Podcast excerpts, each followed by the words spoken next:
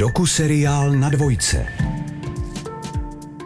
Ženy 50 plus je dokumentární série o tom, že 50 to nekončí. V druhém díle se autorka Eva Lamelová zaměřila na téma menopauzy.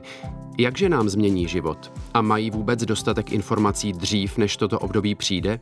A jaký má menopauza dopad na zdraví?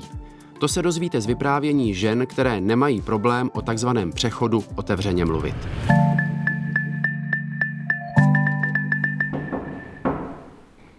Já jsem snad v přechodu. Zažívám hormonální disbalanci, návaly horka, pocení, emoční výkyvy, bolestivou ovulaci a desetidenní menstruaci. Tak jsem si zašla ke své ginekoložce Michále Mikešové a tam mi udělala odběr krve, stěry a ultrazvuk. Teď si jdu pro výsledky a doufám, že to teda menopauza fakt není. Pokud má e, žena takovýhle, říkáme tomu vazomotorické projevy, to znamená pocity návalu, pocení a tak dále, pocity horka, pokud by měla i pocit suchosti v poševním prostředí, tak my určitě díky těm vazomotorickým projevům musíme vyloučit, aby nebylo v 35 letech takzvané předčasné ovariální selání. V podstatě se to podobá menopauze, je to vlastně vyhasínání, je způsobený několika faktory.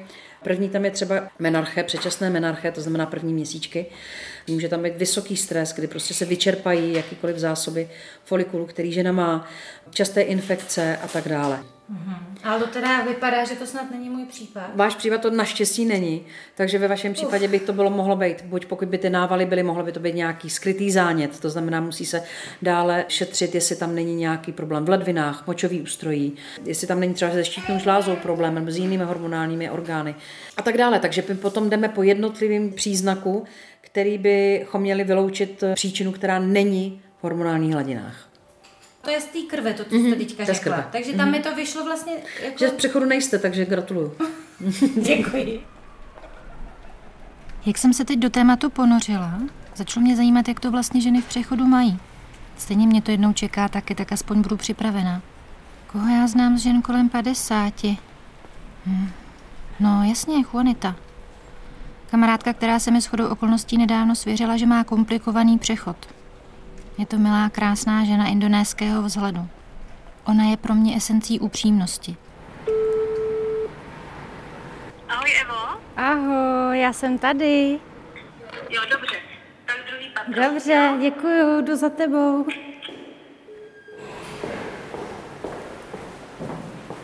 Ahoj.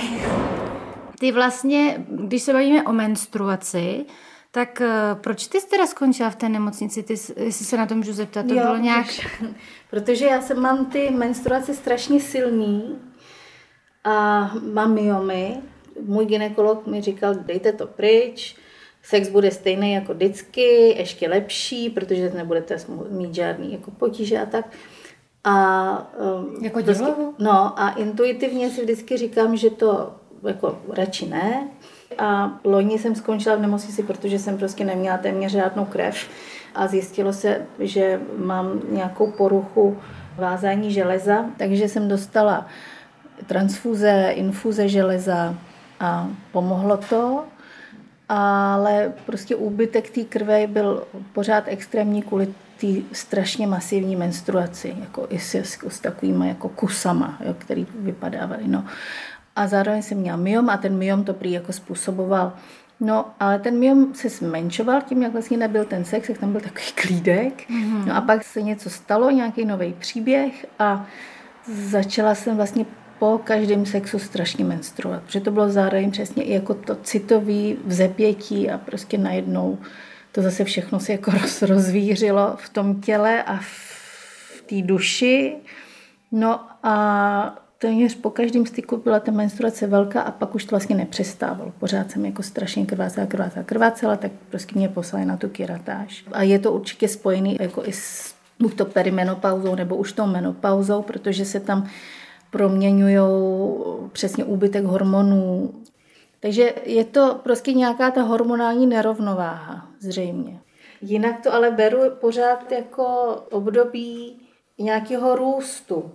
Já jsem taky měla strašný stavy toho sexuálního toužení a té potřeby toho sexu vyložení, abych se jako uklidnila. Mm-hmm. A to už teď není vůbec. Tudíž je to takový osvobození od tady toho otroctví, toho těla. Jo, takže to, že to tělo fyzický pak nějak začne jako ty svaly ochabovat, tak to taky vůbec neberu jako něco špatného, protože ta pozornost moje jako ženy už se taky ubírá někam jinam. Mně to zrovna napadlo, No. jakoby říct, protože ty lidi to nevidějí tě. Takže Jo. já jako, jako vidím nádhernou ženu, černovlasou, s nádherným tělem a krásně oblečenou, prostě plnou energie. Ta změna fyzická, která je teď hodně cítit, je, že přibírám. A že se ta hmota na tom těle přeskupuje a já se oblíkám tak, aby to bylo hezký. Zase, jestli ta holčička má první přechod do období toho, kdy může rodit děti v těch 12, tak teď je to zase krok zase dál. A pro mě je to opravdu zrání. No. Jako čím dál tím víc jsem přesvědčila o tom, že žena je definovaná tím cyklem. Hmm. A že žena je opravdu úplně jiný tvor, než je muž. Chci najít někoho, kdo se u nás menopauze intenzivně věnuje. Na internetu jsem našla Marsi Krškovou z Brna, která založila portál Dary menopauzy, natočila stovky osvětových videí a pomáhá ženám, které menopauzou prochází. Ženské cykličnosti bych asi řekla, že tak jako máme roční období, jaro, léto, podzim, zima, tak i každá žena je cyklická a vlastně během toho jednoho menstruačního cyklu prochází právě vlivem těch různých hladin jejich hormonů v těle různými fázemi a různými jako i třeba náladami nebo naladěním psychiky a toho, co se v jejím těle právě děje. A potom v době, kdy se naše tělo začíná překalibrovat na to období menopauzy, tak eh, tam začnou ty výkyvy. Vlastně je to jako taková, dejme tomu, puberta na ruby. A teď eh, ty eh, hormony začnou být takové jako úplně jiné, úplně vlastně disharmonické oproti tomu běhu předtím. No a když je tam nějaká disharmonie, která už jako není zdravá, tak No, existuje vlastně senziplán, kde vlastně si žena může měřit po ránu bazální teplotu a k tomu sledovat svůj děložní sekret, případně ještě čípek. A když ví, jak na to, tak potom se může vlastně zjistit, jak na tom je konkrétně v tom kterém cyklu. Úplně jednoduše doma stačí teploměr a k tomu nějakou tabulku, kde se bude zaznamenávat. Díky tomu můžeme udělat jednoduchou hormonální diagnostiku našich ženských cyklů, takže se můžeme vyznat eh, v tom, co v našich tělech probíhá z hlediska menstruace, ovulace a hormonů, jako je estrogen a progesteron.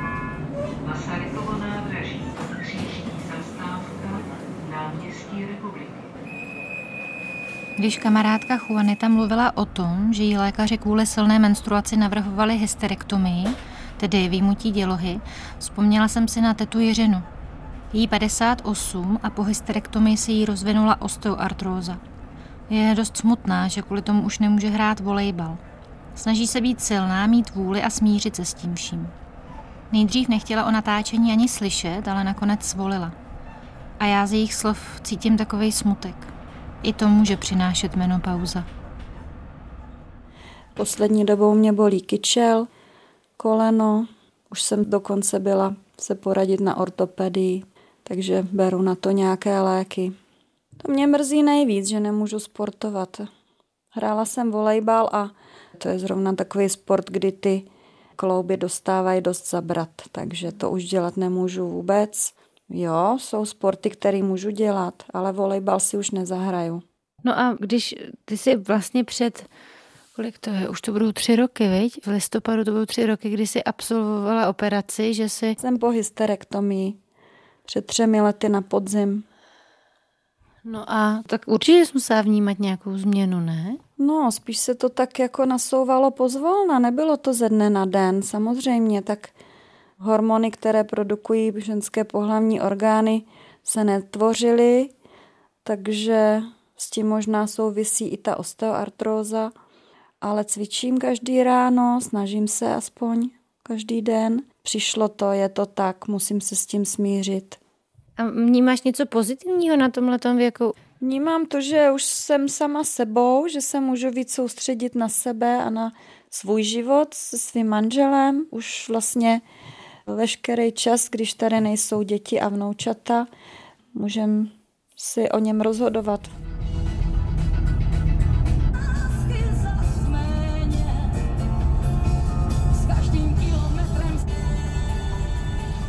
Teta Jiřina má štěstí. Má manžela, který ji podporuje a pomáhá, ale co takové ženy, které nemají partnera?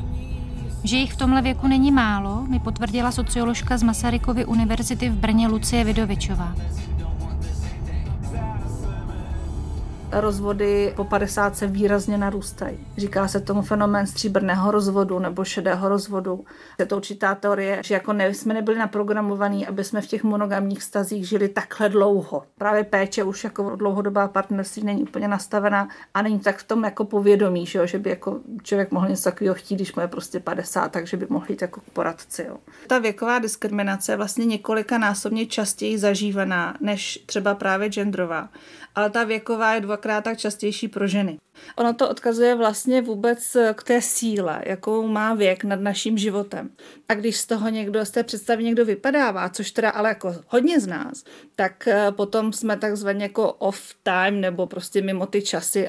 A z toho vlastně vznikají potom ty různé stereotypy, které jsme potom tomu vystavovaný. A tím, že my ženy jsme jako víc trošku té společnosti vázány tou biologií a spousta těch věcí jako u nás je vázáno na tělo, tak hmm. vlastně i ty věky jsou častěji očekávat, nebo ten jízdní řád u těch žen jako hustší než u mužů. A spousta z těch věkových norem je vázána právě třeba na mateřství, eh, rodičovství a zase i u těch eh, žen, třeba i kolem té padesátky, eh, máme ta svědectví, kdy ty ženy se začínají potýkat jako s velmi silnou věkovou diskriminací na trhu práce, takovým tím očekáváním, sice už jako nebudeš mít děti, ale jako budeš muset pečovat o rodiče, nebo už nejseš perspektivní, přestáváš být vzdělavatelná, přestáváš být hezká, aby jsme tě postavili někam do front officeu. Ženy, které jsou považovány za fyzicky krásnější, mají třeba až o třetinu vyšší platy než ženy, které nejsou považovány za fyzicky atraktivní ale velmi obecně mám pocit, že ta padesátka je takový jako neobjevený ještě téma, nebo to vůbec to věkové období, že je jako neobjevené a že to, já tomu říkám, takové jako území nikoho. Jako už nejste ten junior a už nejste ta matka a vlastně to taky jsou docela paradoxní věci, jako nebejt matka, jenom protože ty děti máte větší. Ale ještě nejste seniorka, aby se na vás stahovaly jako programy, které jsou určený pro seniory. Hmm. A ono, když se díváme v té populaci ve výzkumech, od, je máme třeba od 18 plus do třeba 80 50, některé jsou i do vyššího věku. A právě v té 50 ten věk na nás začíná být vidět tak, že začínáme vnímat, že lidi se k nám začínají chovat jinak a typicky hůř, jenom kvůli tomu věku a právě ta věková diskriminace roste. Zase je to takové velké téma anti-agingu a ta mladistvost v úzovkách přirozeně jako s tím věkem má tendenci unikat a jsou určité způsoby, jak ji třeba podpořit a je to vlastně velké jako business téma. Vidíme, že tam jako výrazně roste vlastně jinak ochota vůbec podstupovat ty zákroky a to různého typu, ale samozřejmě celosvětově a je to čím dál tím jako nižší věk, kdy ty ženy to podstupují. Ale symbolicky si myslím, že vlastně už ta menopauza je právě tím předpeklím do toho stáří, kterého se tak obáváme. Najednou jsem něco nového, pro co ta společnost jako nemá třeba úplně jako škatulky, že nemáme žádné jako ani rituály přechodu, které by nějak slavnostně jako nás ženy do toho uváděly a spíš je to vlastně medicínský problém. I ta řešení, která tak jako vidím v tom veřejném prostoru, když už se objevují, tak jsou právě toho medicínského charakteru typu jako polkněte prášek, bude vám lépe ale není k tomu právě ta sociální role ženy v tomhle hmm, životním hmm. období. A právě tomu, že proto nemáme nějakou vhodnou škatulku, tak se obávám, že to je vlastně něco, co, co z toho klimakteria dělá takovou jako, jako neuchopitelnou věc, o které se teda jako nemluví, která se nepřiznává a, a naopak potom ty ženy vlastně jako trpí tou jako změnou, kterou vlastně nemají jak uchopit úplně. Dala jsem na Facebook výzvu. Hledám ženu, která se nesměřovala s menopauzou snadno a byla by ochotná se mnou o tom točit. No, a do hodiny mi píše slovenka Katarína. Je jí 56 a za dvě hodiny už s touto černovláskou sedím u nás v kuchyni. Vlastně po 50 jsem přemýšlela o tom, kdy vlastně nastane jakoby stárnutí, jestli to už je ono, nebo jako kdy, dost jsem se bála padesátky, pak proběhla, pak jsem vlastně začala zveřejňovat, že jsem 50 letá. Měla jsem pocit, že to budu mít napsaný na čele a že něco skončí a to, co mělo nastat, jsem nevěděla, co bude. Protože vlastně nikdy se mnou nikdo o tom nemluvil, ani kamarádky, prostě nebylo to úplně zvykem. První náznaky se objevily snad minulý rok, že jsem prostě nějak si povšimla, že se víc jakoby potím v nějakou chvíli ve spánku. Pak mi na nějakou dobu i jakoby menstruace se zastavila. Jsem myslela, že už je konec, to jsem byla totálně smutná. Jsem menstruaci vnímala jako něco, co chci mít. V té době jsem ještě měla partnera, tak uh, úplně nelogicky jsem byla ve stavu v 52 letech přemýšlet o dítěti. Hmm. Jsem se snažila jako si to představit, jestli bych si troufla a jestli by to bylo v pořádku i vůči tomu dítěti. Ale třeba na mamografu mi jako překvapivě ta doktorka mi řekla, no vy máte prse jak mladé děvče. Jsem si říkala, a dobře, to mě dost potěšilo.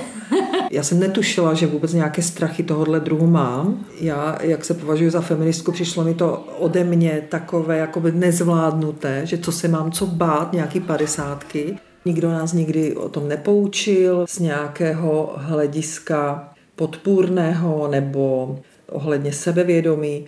Potkali mě takové velmi, velmi nehezké věci v práci, co se týče nějakého mocenského působení na, na nějakou moji pozici. Ono to asi i souvisí s věkem v tom smyslu, že tam nastoupil někdo mladší a vnímal mě podle slov kolegyň jako nějakou konkurenci nebo někoho, kdo, kdo má jakoby větší praxi v mnoha ohledech, nejenom jako co se týče věku a času v tom oboru stráveným, ale i co se týče nějakého vzdělání.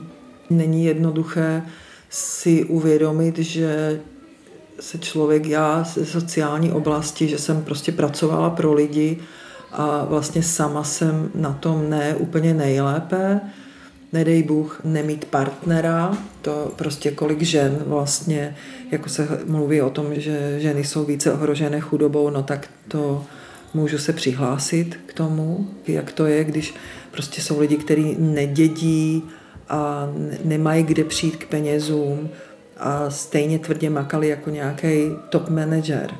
A vlastně k ničemu se nepropracovali, co se týče nějakého zázemí nebo majetku. A jako rozhodně si myslím, že ve většině společnosti se o tom vlastně nemluví. E, ženy rozhodně ani si neuvědomují, co všechno nemohou nebo mohou. Jo. Jistá část žen jsou schopné vtipkovat na nějaké téma nebo nenabarvit si vlasy. A to jsou takové podle mě první náznaky toho, že vlastně ty ženy dávají najevo v, tady v tomhle věku, že my si budeme dělat, co chceme. Největší můj vlastně posun životní vnímám mezi 40 a 50 třeba, nebo těmi 56 lety.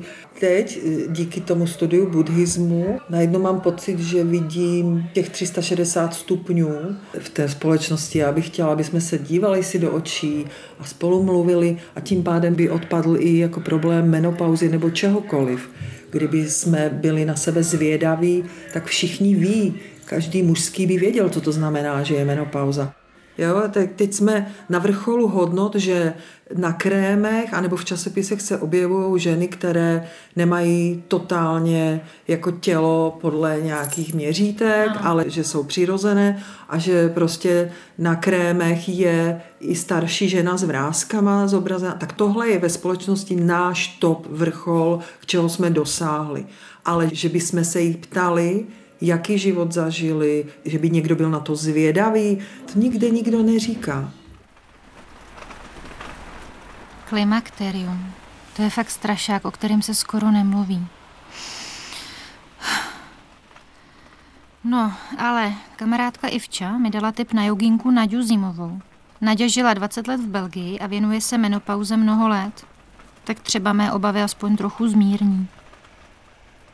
Kolem menopauzy existuje spousta mýtů, pověr, dokonce i my se bojíme o tomto tématu mluvit a bojíme se menopauzy, protože to spojujeme s koncem reprodukčního cyklu a se stářím. Jako kdybychom se styděli za toto období života a ztrácíme sebevědomí, hmm. protože možná přibýváme na váze, možná máme některé symptomy, které nám způsobují právě, že ztrácíme sebevědomí. Ale částečně je to způsobeno eh, tím, že je to něco nového, něco, co přichází a my máme určitý pochyby, co vlastně to je, co nás čeká. My máme strach z něčeho, co nevíme, co je. Děti odcházejí z našich životů, mají svůj život, možná i manželé odcházejí z našich životů. A my jsme celý život opečovávali a najednou se to všechno změnilo a my tady máme čas, čas pro sebe a my se neumíme opečovávat. My nevíme, co s tím časem udělat. Z hlediska mého osobního života, tak mě yoga pomohla téměř dramaticky. A yoga nám může pomoct právě na úrovni jak fyzické, tak na úrovni emocionálně, mentální i spirituální. Vrátit nám energii a nastolit rovnováhu. A všechno v životě je o tom najít rovnováhu v našich životech, na všech úrovních našeho bytí. Menopauza je určité období našeho života. Menopauza je proces, menopauza je jeden den. Perimenopauza je cesta, jak se dostaneme do menopauzy, ale po menopauze následuje ještě postmenopauza, kde dochází k balancování hormonů, změna, nastává nový život. Třetina našeho života je ještě před námi, tak to nevzdáme. Přesně tak, nevzdávat se. Padesátkou to nekončí. A hodně žen, se kterými jsem mluvila, se dostávalo i k sexualitě. Vlastně o tom mluvila i Katarína, když jsme u nás seděli v kuchyni. Mně teď v 56 došlo, že můžu s muži randit, aniž by to mělo pak zpět do vztahu. Že můžu se s někým vyspat, aniž by to byl závazek. To je pro mě totální novinka. Mě vlastně celý život jsem měla takovou, si myslím, normální sexualitu a čím jsem někdy od 45, jako moje sexualita se hodně zvýraznila. A po 50 jako totálně. Já mám pocit, že jsem jako na svým vrcholu, co se týče prostě zájmu o sex, nebo jak mě baví, jak si ho užívám.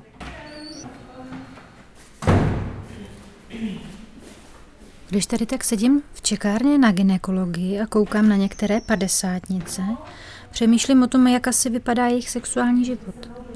Katarína si sex po přechodu dost pochvalovala. Zajímalo by mě, jak to mají jiné ženy v tomhle věku. Hmm, dobře, tak jo. Sexualita po padesátce, na to se teď zaměřím.